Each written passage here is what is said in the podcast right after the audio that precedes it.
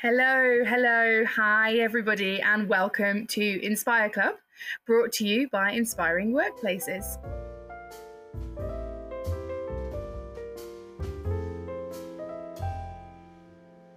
I'm Ruth Dance, I'm one half of the hosting team for Inspire Club, and I am really excited about today's episode. Just like in the 1990s classic Fight Club, we only have one rule too. Our only rule, though, is that each guest must share a story of one person who has inspired them along the way. Particularly in the world of work, we really want to put out positivity and maybe thank someone that didn't even know they'd inspired someone else in the world. Also, in each of our episodes, we do ask a guest to recommend someone that they think would be a great guest on Inspire Club. Way back when, in episode 5 of Inspire Club in 2020, Sonia Stocker, who was our guest then, recommended today's guest. And I'm so glad that we finally managed to track him down and he's a guest for today's Inspire Club. His name is Bobby Duffy. He wrote a book that Sonia read before we recorded the episode with her back last year. And that book's called Perils of Perception. She talked about how the book is around our perceptions lead us to believe something that we think is true, but actually, statistically and factually, it really isn't. She said she'd love to hear more about Bobby's predictions for the workplace and also for the years ahead. Sonia also described Bobby as an academic, but also a really inspirational person to listen to. There you go, Bobby. Bobby is the Professor of Public Policy and the Director at the Policy Institute. He has worked across most public policy areas in his career of 25 years in policy research and evaluation. He has been seconded to the Prime Minister's Strategy Unit and the Centre for Analysis and Social Exclusion at the London School of Economics. I'm just about managed to get that mouthful out and hoping that Bobby might elaborate a bit more on that, particularly for people that are maybe not familiar with the Policy Institute and those that are outside of the UK. His new book, yes, he's written a second book, and that is coming out next Thursday, is called Generations. This book is going to be challenging the myths and stereotypes around generational trends and helping us to seek a greater understanding around generational challenges. It's certainly a subject that Inspiring Workplaces have talked about. We've worked on collaboration guides and ebooks with our community, and even a couple of years ago, back when we could meet in person, we ran a dinner debate on that with some of our community as well. So before I carry on talking about generational challenges and books and everything, Bobby, welcome. Yeah, great to be here. Thank you, Ruth. Lovely introduction. Well, Sonia helped with most of that introduction back in her previous episode. And congratulations on getting to nearly book launch and publication date. I can imagine in a lockdown situation, that has not been easy. Yeah, I mean, it is one of those things that you feel quite differently because you're isolated from people. So I remember the first book was quite exciting and you're getting ready for events and seeing, crowds, and I suppose it's like the gap is getting a reaction from an audience when you're talking to it. Doing virtual events is just so much harder because you can't interact in the same way with people, and that's made it so clear how important it is to get people together. As it is, it's a conversation. While it might feel like events are you talking and broadcasting, actually it's much more conversational than you realise. Until you have to do it to a screen on Zoom, and then you remember that you miss all this, the reactions from the crowd and all that type of stuff. It's crucial. Yeah, we think we did so well, but actually we're getting to that point where we really need to be able to see people from the shoulders down and assess body language and be able to butt in and not have to take yourself off mute when you want to talk. That's right, all of that. Yeah. Yeah, so before we get started, actually, on our first rule of Inspire Club, do you want to share a little bit more about the book that's coming out next Thursday, outside of what I've said around generational challenges? Yeah, I mean, at heart, the book is saying that generations and generational thinking about generations is a really big idea that's, you see it throughout sociology and philosophy, as seen as one of the key drivers of how societies change and refresh. And you get very big philosophers like Auguste Comte or sociologists like Karl Mannheim, who see effectively generations as the most important aspect of human societal change.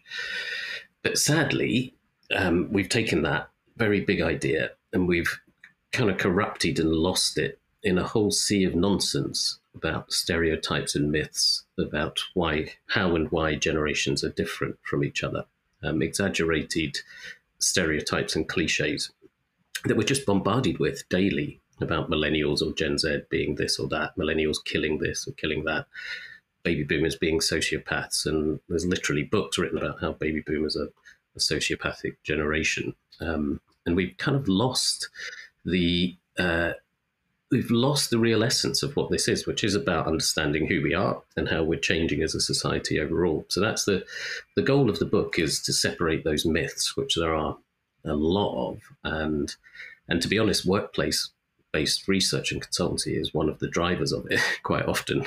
Marketing research is the biggest driver, but then workplace-based research is sometimes awful on this, sometimes great, but more often than not, very bad at exaggerating differences, and separate that from what is underlying that. There's some really important changes where the generations are different and stay different as they get old. Fundamentally, there's one little tool in the book which I've used for decades now, which is effectively when you look at societies or individuals and how they're changing, there's only three effects that explain all change. One is a cohort effect, which is one generation is different from another and it stays different. One is a life cycle effect, which is that people change as they get older, as they go through different life stages in a fairly predictable way. A very powerful effect that's often left out. So a lot of the myths are to do with just young people, that things that are claimed to be different for Gen Z or millennials are actually just a reflection of youth. Nothing else really. And then the final effect is period effect, where something happens, it changes things for everyone. So the pandemic is the classic period effect, where we've all been affected by it in some way. And one of the just so very simple tips and tricks is whenever you're seeing a change, just trying to work out in your own head, is this a cohort, life cycle or period effect? Is really, really useful to try to understand, is this a change that's going to stick for the long term, or is it just a reflection of a repeated pattern that we see throughout history? And don't worry about it so much. So that's what the book tries to do. It tries to apply that sort of framework to understand what's really changing.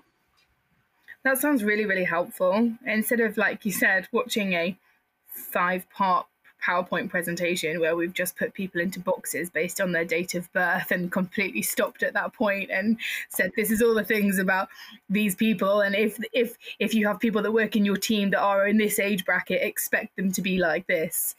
Doesn't really work. It's really, really helpful to think about those three things. I think about my own children and I think, well, how am I ever going to be able to relate to them? Like, we didn't have mobile phones when I was younger. Like, we definitely didn't have social media or anything like that when I was growing up. Like, how am I going to be able to relate to them? But the reality is that maybe when they have children, I'll be able to relate to that part of that life cycle and be able to relate to certain stages. It's really, really interesting. My children will never know what life's like. Not to wear masks and not like pre-pandemic, they'll never remember that. Like, my twins were born a couple of months before the pandemic started, probably actually during the pandemic. So, it sounds super interesting. I can't wait to get my hands on a copy in just over a week. Really, really interesting. Let's get into my first rule of Inspire Club before I forget to follow my own rules. Could you share a story with us about someone that has inspired you along the way and why? Yeah, that's I'd love to. It was an early line manager of mine who then went on to be director of the division and then managing director, and then went off into a global role because he, he's a very talented leader, I guess. And I think the story that I remember the most, and it's for different sorts of reasons, is that he actually had like a map of his career, because he was quite junior when he was my line manager, because I'd just come in, so he was only 2 or 3 years ahead of me in that. But he'd mapped out his career in a kind of bubble diagram that related his strengths to the different types of roles that he could do, and then how that would help him towards his end point.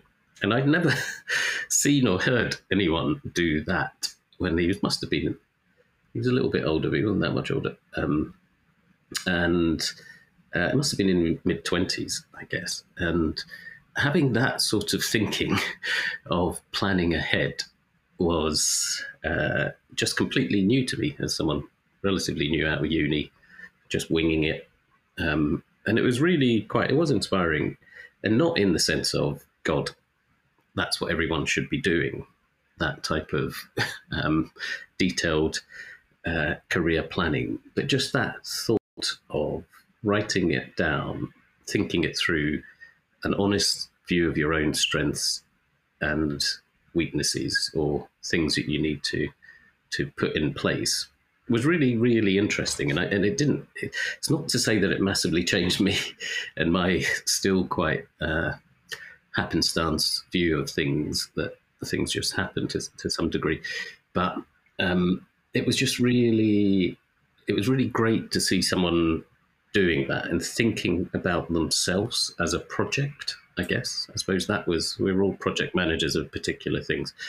And it is the way you would approach an evaluation or a project, or the sorts of things that I do in my day job. And that was really good. And it wasn't like, the reason it was inspiring, it wasn't like didactic about it, everyone should be doing this, or this is the way to do it, but it was just a different way of thinking. Yeah, I like that. I like how you put thinking of yourself as a project.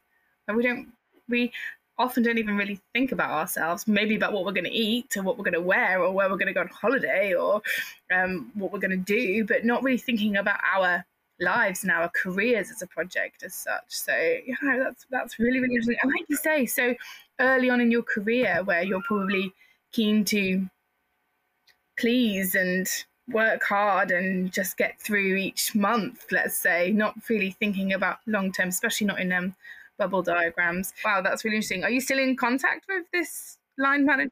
Yeah, he's intermittently, but yeah, he's gone off to do different sorts of things. So he did, I mean, like he didn't end up following his exact career path, I wouldn't have said, compared to my memory of it. But I think it was that point of, we put so much effort into our day jobs, and we have very detailed approaches to project management and methodologies and all sorts of other things that you can apply to that. And you do not apply a fraction of that thinking to what it is that you want to do. Not even a tiny fraction of that amount that I would do daily on my day job, on individual projects that I'll forget about in the next few months.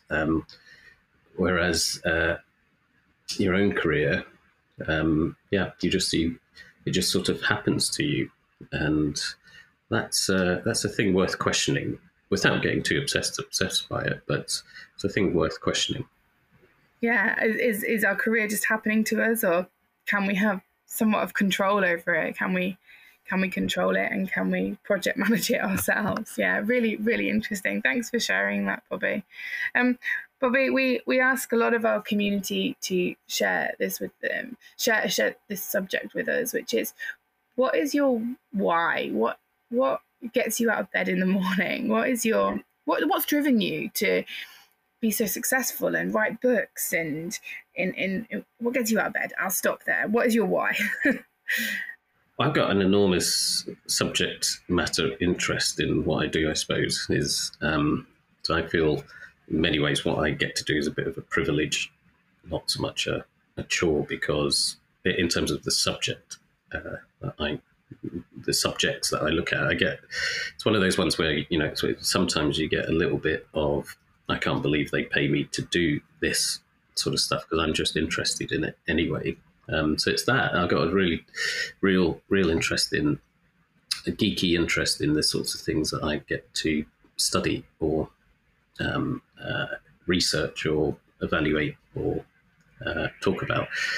So there is that element of it. And obviously, you know, a lot of the day job is the messiness of a workplace, and running those types of units is like everywhere. There's always challenges that are much more messy and less satisfying. But the fundamental of being able to, in my case, understand public opinion and behaviour and research that in a fairly free and open way is more of a privilege. And it sort of goes, Policy Institute at King's is a similar sort of thing where we get to shape our own agenda a fair bit, and then incredible privilege of having a neutral convening space like King's College London and all of the great stuff that comes around from being in a university, of people wanting to engage with you. That is a privilege. So the thing that I suppose is the why a little bit is making the best use of that I can, because it's something that shouldn't be taken for granted that you can do this. So it's not about just pursuing your own interests. You should be looking at stuff that's important or will make a difference, make the world a better place in the end, which is King's objective. And that's and we're, you know, a very small part of that, but it is part of that idea that the things that we can do can actually improve things. Yeah, making the world a better place, improving the world, and enjoying and having a, as you said, a geeky interest in what I do. That's amazing. Like, just sometimes when people say to me, like, I don't do what I do to then go out and do the things I love on weekends. Like, I love what I do every day. Like, I'm just can't believe I'm getting paid to do this. That's a pretty good, like, purpose generator to get you out of bed and to get you working every day. That's amazing. Yeah, that is good. I'm not saying that's what it's like every day. No. And there isn't loads of rubbish that you have to deal with or whatever else, but there is, but fundamentally, yes, that's having that sense that it is you take pleasure in big chunks of it is really, really important. What's the best experience that you've ever had in your working life? Yeah, it's an interesting one, that one. I was sort of... You've had lots of highs of, you know, one-off things where you've engaged with someone very important or, and changed, you know, helps to change some different things. But I think, I mean, the one that when I was looking at that question, I used to do political polling at Ipsos Mori, and I oversaw the general elections polling, which was always like an incredibly frenetic period in the run-up to a general election. We would do prediction polling for the media and others, and sometimes they went well, and we were good and close to the result, and sometimes they didn't go so well. But I wouldn't really pick out one that went really well. It was more the overall experience of that. I suppose it is the experience of that. Everyone is looking at that with a huge interest in it. We're, again, a very small part of it. It's going to affect the next X years. And you are trying your best neutrally to get an idea of what's happening and what's going to happen. And you have no time to do it in... It's very, you know, we work through the night, and it seems easy from the outside, or it seems straight, you know, not easy, but it seems like a pretty straightforward process from the outside. But there's a lot more to it when you're working on it. So you've got a team that is working flat out and sort of disappears into a bubble to do this type of work, and then comes out the other end, either as heroes of getting it right or as villains of getting it wrong. And you can't really tell. But anyway, whichever way it goes, they're sort of intense experiences, I guess, and it's sort of they're the ones that stand out when you look back. There's a lot of philosophy and sociology on this. I'm never going to look at a polling on my TV in the comfort of my own home in quite the same way again now. Like you say, I just think that they've just kind of like got some data from online or polled some people and brought them all together. But now I know that there are teams of people who are highly caffeinated that are working in bubbles across the country or across the world, I guess. I guess it must be the same in all parts of the world whenever they have elections, re-elections, or however they go about managing their countries. And like you said, that is then affecting people's lives, potentially for the rest of their lives, depending on what stage they're at in their lives. So links quite nicely into your book as well, I'm sure. Wow, that's really, really interesting. What do you think is a major priority right now in the world of work? Well, I mean, it's COVID. It's, I'm afraid you can't get away from that.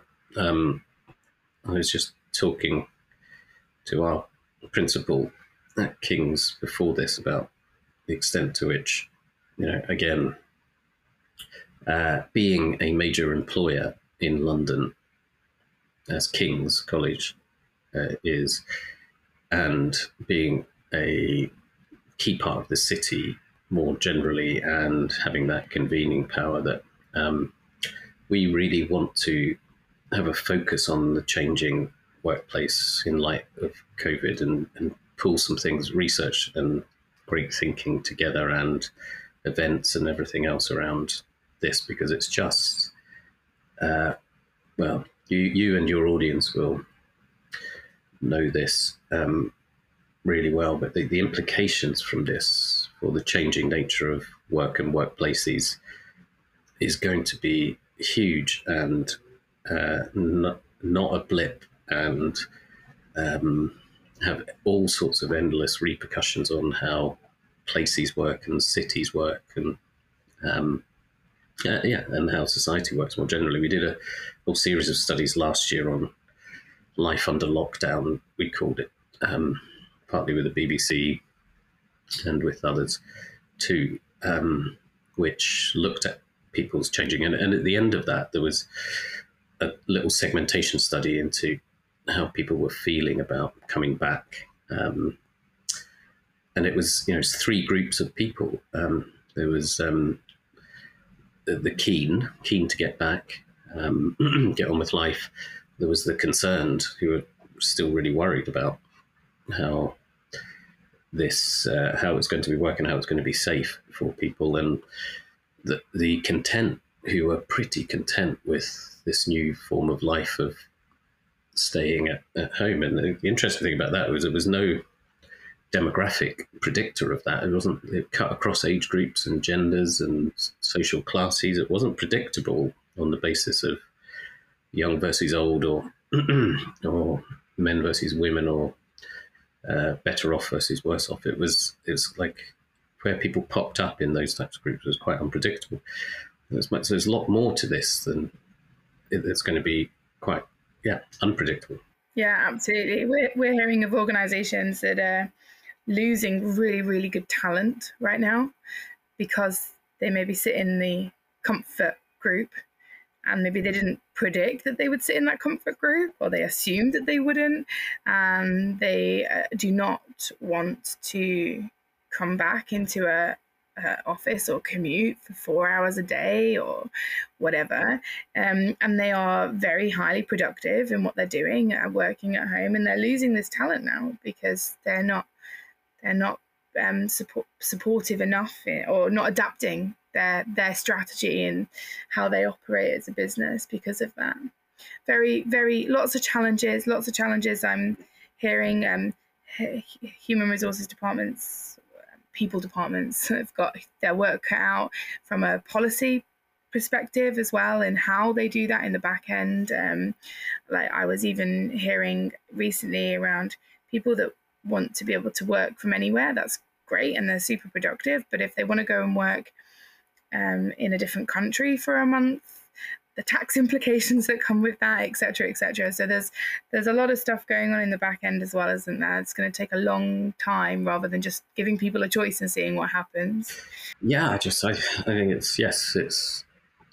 like, I think like lots of the pandemic stuff, we thought it, you can see how opinion has changed over time, rather being a blip to, it lasts for a little while, and then last for a long time. And then, you know, increasingly there's aspects that you think aren't going to be changed for the very long term, if not forever. So, yeah, it's clearly the biggest challenge that we're all grappling with, both directly as employers, but then more from our Policy Institute point of view and King's point of view, from a public policy and city policy and everything else point of view. It's touches everything. Bobby, it sounds like you really enjoy what you do because you have such a keen interest in everything that you get to do. But if I said to you, you're going to have to swap jobs with someone for a day, is there anyone that you would swap jobs with, and why? It's a really good question. So the thing, because I thought about this, because it was, well, I often draw parallels with how things are going in corporate world and then football teams. and I would really love, and I'm a fan of a particular club, but it doesn't really matter to me.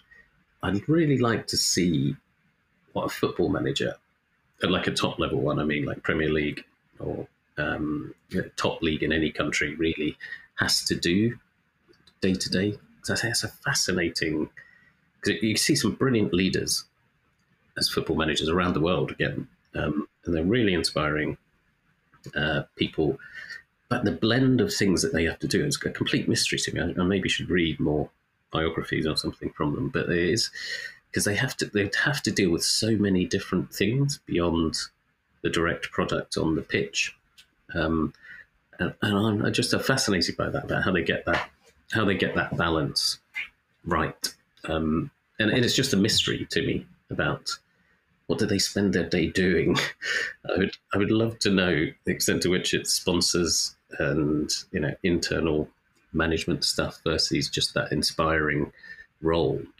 I expect it's iceberg-like, and what we think, I don't know, Jurgen Klopp or Pep Guardiola does day to day is that sort of talking to the media, inspiring the team and that type of stuff is nothing like what they have to do. But it'd be really interesting to know as an archetype of where leader inspiration seems to be central to performance, how that actually fits into their what they have to do. What they do, yeah. What we see, like you say, on the TV or on the pitch, it's just the tip of that iceberg and the reality.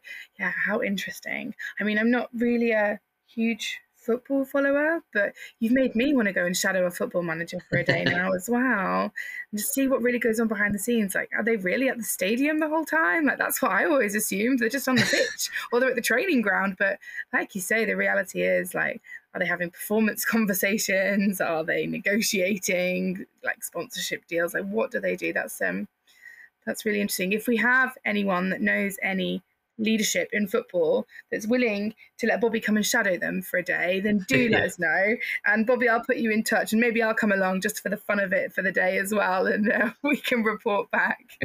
Yeah, only if it's Arsenal, to be honest. I don't really want to go to... Okay. Now we're getting fussy. Yeah.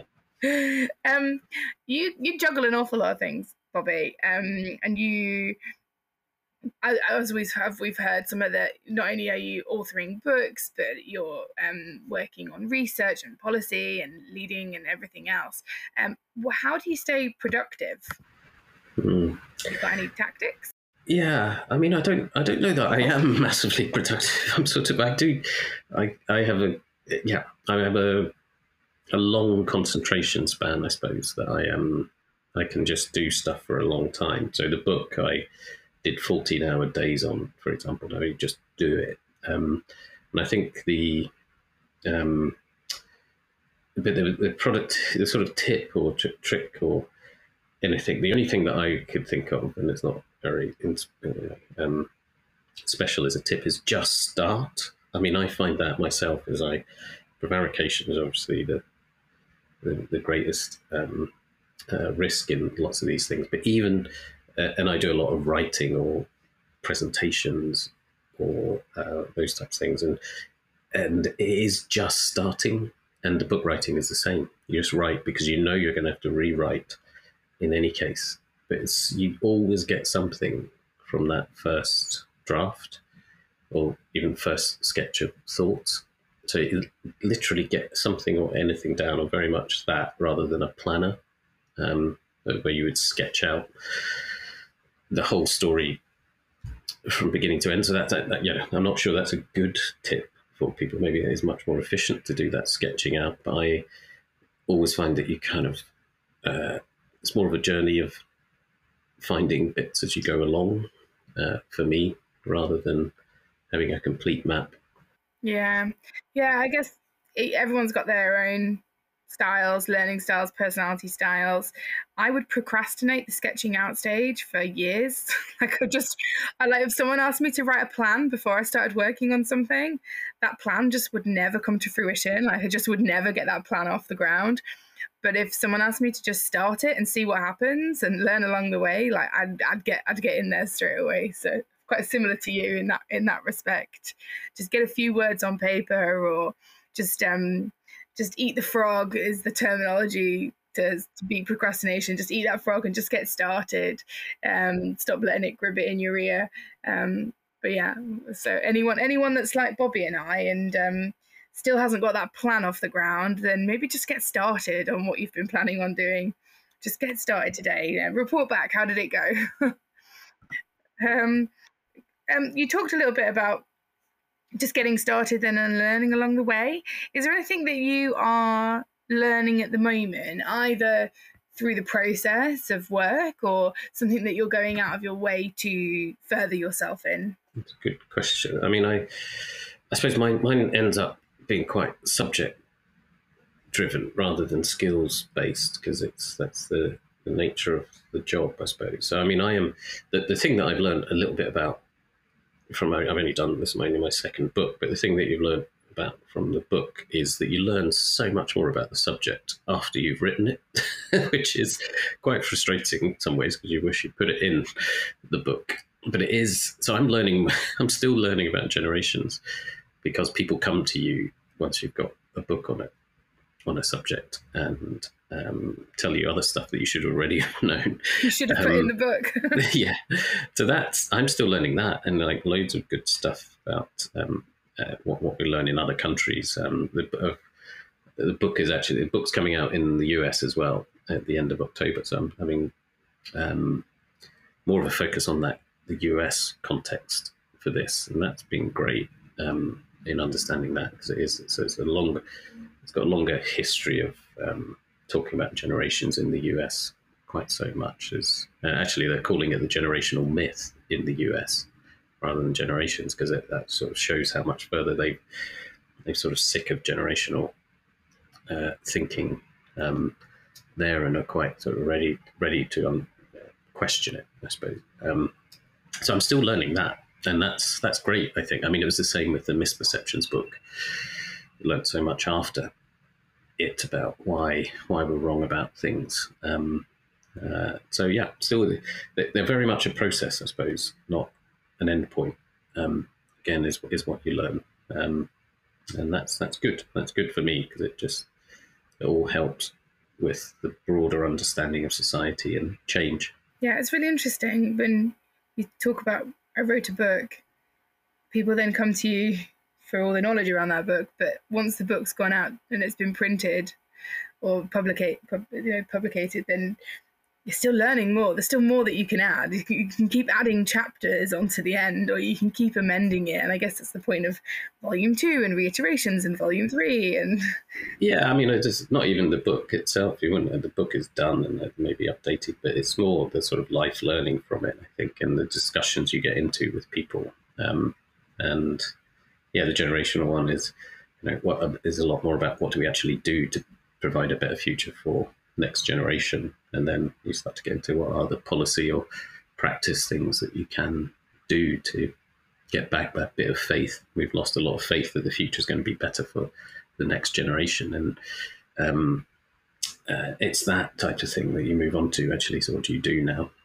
Yeah, that's really interesting. As our listeners know, I have twins, a 1 and a 5-year-old, and I often hear of other friends that have children similar age being like, I'm scared about the world my children are going to grow up in, or I don't know about the world my children are going to grow up in, or I'm really worried about their future. The reality is that we could do some more learning and research around this, and we could actually help shape that future for them, and we could actually be a part of that rather than just sitting back and watching and being scared, right? Yeah, well, exactly. I mean, that's one of the, I don't want to talk too much about the book. I haven't read it, just themed. Yeah, but I mean, but that's exactly right. Is one of the most damaging aspects of some of the bad generational thinking is that it makes it feel like we've got no agency, that there's different types of generations, characteristics, and you're set with that characteristic. You know, millennials are narcissistic snowflakes and baby boomers are sociopaths or whatever those.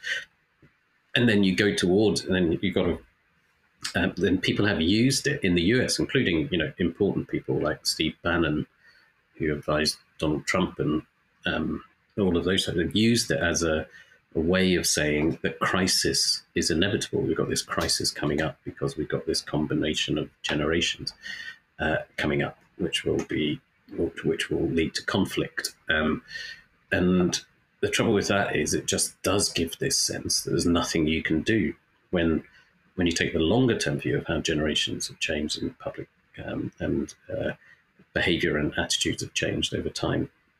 You see that there's always ups and downs in these things, going back to the 70s, faith in democracy or trust in other people. And it is an inevitable decline, and society can improve and change and adapt to all sorts of challenges. And because we can see it in the history of this. And that's that is one of the real risks of the bad generational thinking, is that it's all set, that you can't, you've got these vast swathes of the population of this particular character or going in this particular direction, and there's nothing we can do to change that. And that's horrible, to take away agency from people, because it actually gives us an excuse not to do anything, when actually there's lots we could do. Absolutely. It's dangerous thinking. It's like saying, well, climate change is happening and there's nothing we can do. It's just dangerous, right? Okay, I'm gonna pick up the pace for our quick fire round. Are you ready? Yes. Oh, right. I didn't realise it was a quick fire round. Good. Right then. So, quick fire round. If you were a teacher, what would you teach? Oh, see, I'd love to do the misperceptions course. That would be great. Do that in schools. Tell kids why we get these types of basic things wrong, because there's some tips and tricks you can do to try to get a better understanding of the world. That would be a great thing to do. Sounds amazing. I'm definitely starting young in schools as well. Get it in early before things are too ingrained in us. Yeah, that sounds amazing. Are you an early bird or a night owl? Oh, very much a night owl, even with kids. Yes. My kids are older now, so I can get away with being more of a night owl again. Yeah. So they're not up at 4:35 in the morning like mine then. I'm sorry about it. I feel sorry for you. Yes. We share, we have a playlist on Spotify and other musical streaming platforms, which is the Inspire playlist. And it is all of the songs that fire up all of our guests in our community around the world. Is there a particular song that you love? Oh, wow. So many. I'm a big music geek. That's such a good and difficult question. So I mean, like, it maybe two. There's a band called Los Campesinos, who are just an indie pop band who are getting quite old now, but they were very lively. So it'd be, I think it's called Sweet Dreams, Sweet Cheeks, which gives you an idea of. I've got it. I found it. But that's how they finish off their gigs when they're doing live music, and I miss those sorts of gig things. So we play that to the kids, and the kids know all the words, even though they hate that sort of music, and they jump around to that. Yep, it's called Sweet Dreams, Sweet Cheeks by Los Campesinos. I found it, and we are going to add that to our playlist. That was released in 2008. Oh, yeah, that's quite a while ago now. Yeah. I'm very old. You don't look old. Okay, we're gonna add that one, and we will get listening to that as a team later on. What about around the house? Are you Are you hands-on around the house, or are you hope that no one saw that, leave it to someone else? Yeah, definitely the latter. Yeah, we've got quite a messy house, but none of us are particularly on top of that sort of stuff. Well, it's good you admit it. You know what, Bobby? Most guests on the podcast say, no, I'm definitely hands-on around the house. No, we're, but yeah, it's a family trait, I think, rather than... It's not just me, it's all of us. It's not just me, it's all of us, yeah. It's the entire Duffy household. Have you got a favourite film? Oh, so It's a Wonderful Life. I do really, really like. And I know it's such a cliche, but I talk about it in the book because it's actually, it's a very useful framework for thinking about what impact we have on the world. And in its incredibly dark film that has somehow been transformed into a Christmas, feel-good film. But it's actually Frank Capra, very dark treatment of lots of the things. Obviously, it's got quite a lovely schmaltzy ending, but the actual when you look at the content of the film, there's quite some horrible themes in there, so I do like that as a film, and it's actually I use it in the final chapter of the book to try to illustrate how we can understand our impact on the world. Yeah, It's a Wonderful Life. Get that? It's nearly Christmas, right? We'll be showing that in households. I know travel's been off the cards for a while now for many of us, but is there anywhere in the world that you've visited that really stays with you? Yeah, we got really lucky once, and I had a conference in Los Angeles, and then a partner came out, and we went to Kauai, and it was... we thought it was just off the coast. We were so ignorant. This was a long time ago. We thought it was just off the coast of the US when it's actually obviously in the middle of the Pacific. So we had this other 8-hour or 9-hour flight into it. And we got, it was a real disaster from a sort of planning point of view. It knocked everything out, but most amazing place. I don't think I'll ever get back there. It was really expensive and difficult to get to, in particular with kids. But it was incredible. It's just like, it's like you see in the movies, but even better. We have members of our community and listeners who are based in Hawaii, which is amazing. We've had them join our workshops recently, and as you'd predict, they say aloha from Hawaii. Yeah, it's they're very lucky, but yeah, it's incredibly beautiful place. Yeah, one of our colleagues in Amy, who works in the Inspiring Workplaces team, she's been there. It's definitely on my list, but maybe not right now. Maybe not with the kids right now. Okay, and my final question for our chat today is: you came through to us by being recommended from a previous guest. Who would you recommend as someone to see on a future episode of the Inspire Club podcast? Yeah, so I was, when you were talking about authenticity, there's a colleague, or there's a visiting professor at ours called Alice Sherwood, who's writing a book on authenticity and what does it actually mean.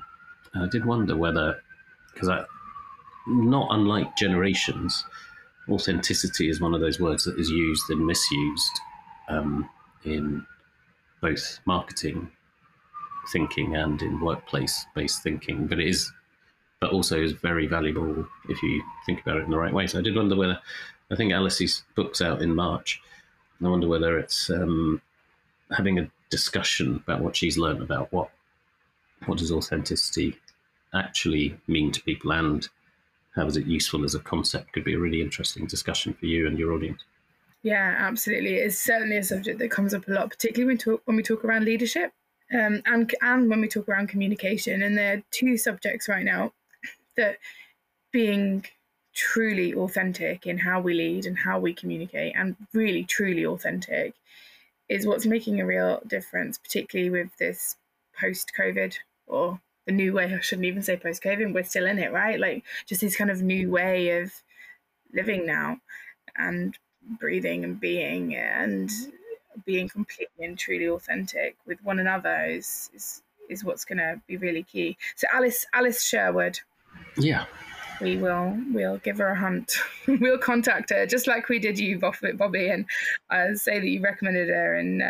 And I'd love to learn more about her book as well. So if anyone wants to get hold of your book, your new one on Generations, where can they get hold of it, Bobby? Oh, hopefully. I mean, I know it's global audience for yours, so but it is on Amazon. But if you've got other local sellers that you prefer, then it should be on those too. Like say the US version has got a slightly different take. It's the same content, but it's that's out on the 26th of October if there's any US people, but you can get the UK version, which is the same in terms of the argument and the data. The book is international, deliberately trying to look across countries, not just UK or not just UK and US. It's got lots from Europe and elsewhere too, in terms of the data that I look at, because I think, I mean, like that, not same reason you've got an international audience is we're all grappling with similar sorts of things around this. So I try to look across countries as well. Yeah, all the way to Hawaii and back. Yeah. And around the world, we are all going through similar. We're in different boats, but we're all going through similar stormy waters in how we're approaching things at the moment. So thank you. So I'm looking forward to getting my hands on a copy in particular. I'm also going to make sure that I don't sit back and watch things happen, but play a part in what that future looks like for my children and for future generations. I'm going to take a listen to Sweet Dreams, Sweet Cheeks by Los Campesinos. Good. And I'm also going to hunt Alice to see if she would like to be a guest on Inspire Club and talk to us about authenticity, a real big subject and words coming up a lot for us. And if any football managers are listening and would be willing for Bobby to come and shadow them for a day, then no, but not from Arsenal, right? No, from Arsenal. Okay. We've got to make sure. Yes, definitely Arsenal. Just the Arsenal manager. Okay. Just the Arsenal manager. Yeah. If Nicola Teta is a listener, that would be great. Okay, Bobby, it's been so great to talk to you today, and I'll make sure that Sonia, who recommended you, is one of your first listeners to this episode as soon as it's live. I've really enjoyed it, and I found it super interesting. All the best for next Thursday with book launch. Thank you very much. I know it's not as easy without having a party and people in a room, but good luck with everything. And thank you again from all of us at Inspiring Workplaces. No problem. Thank you, Reece. Really enjoyed it.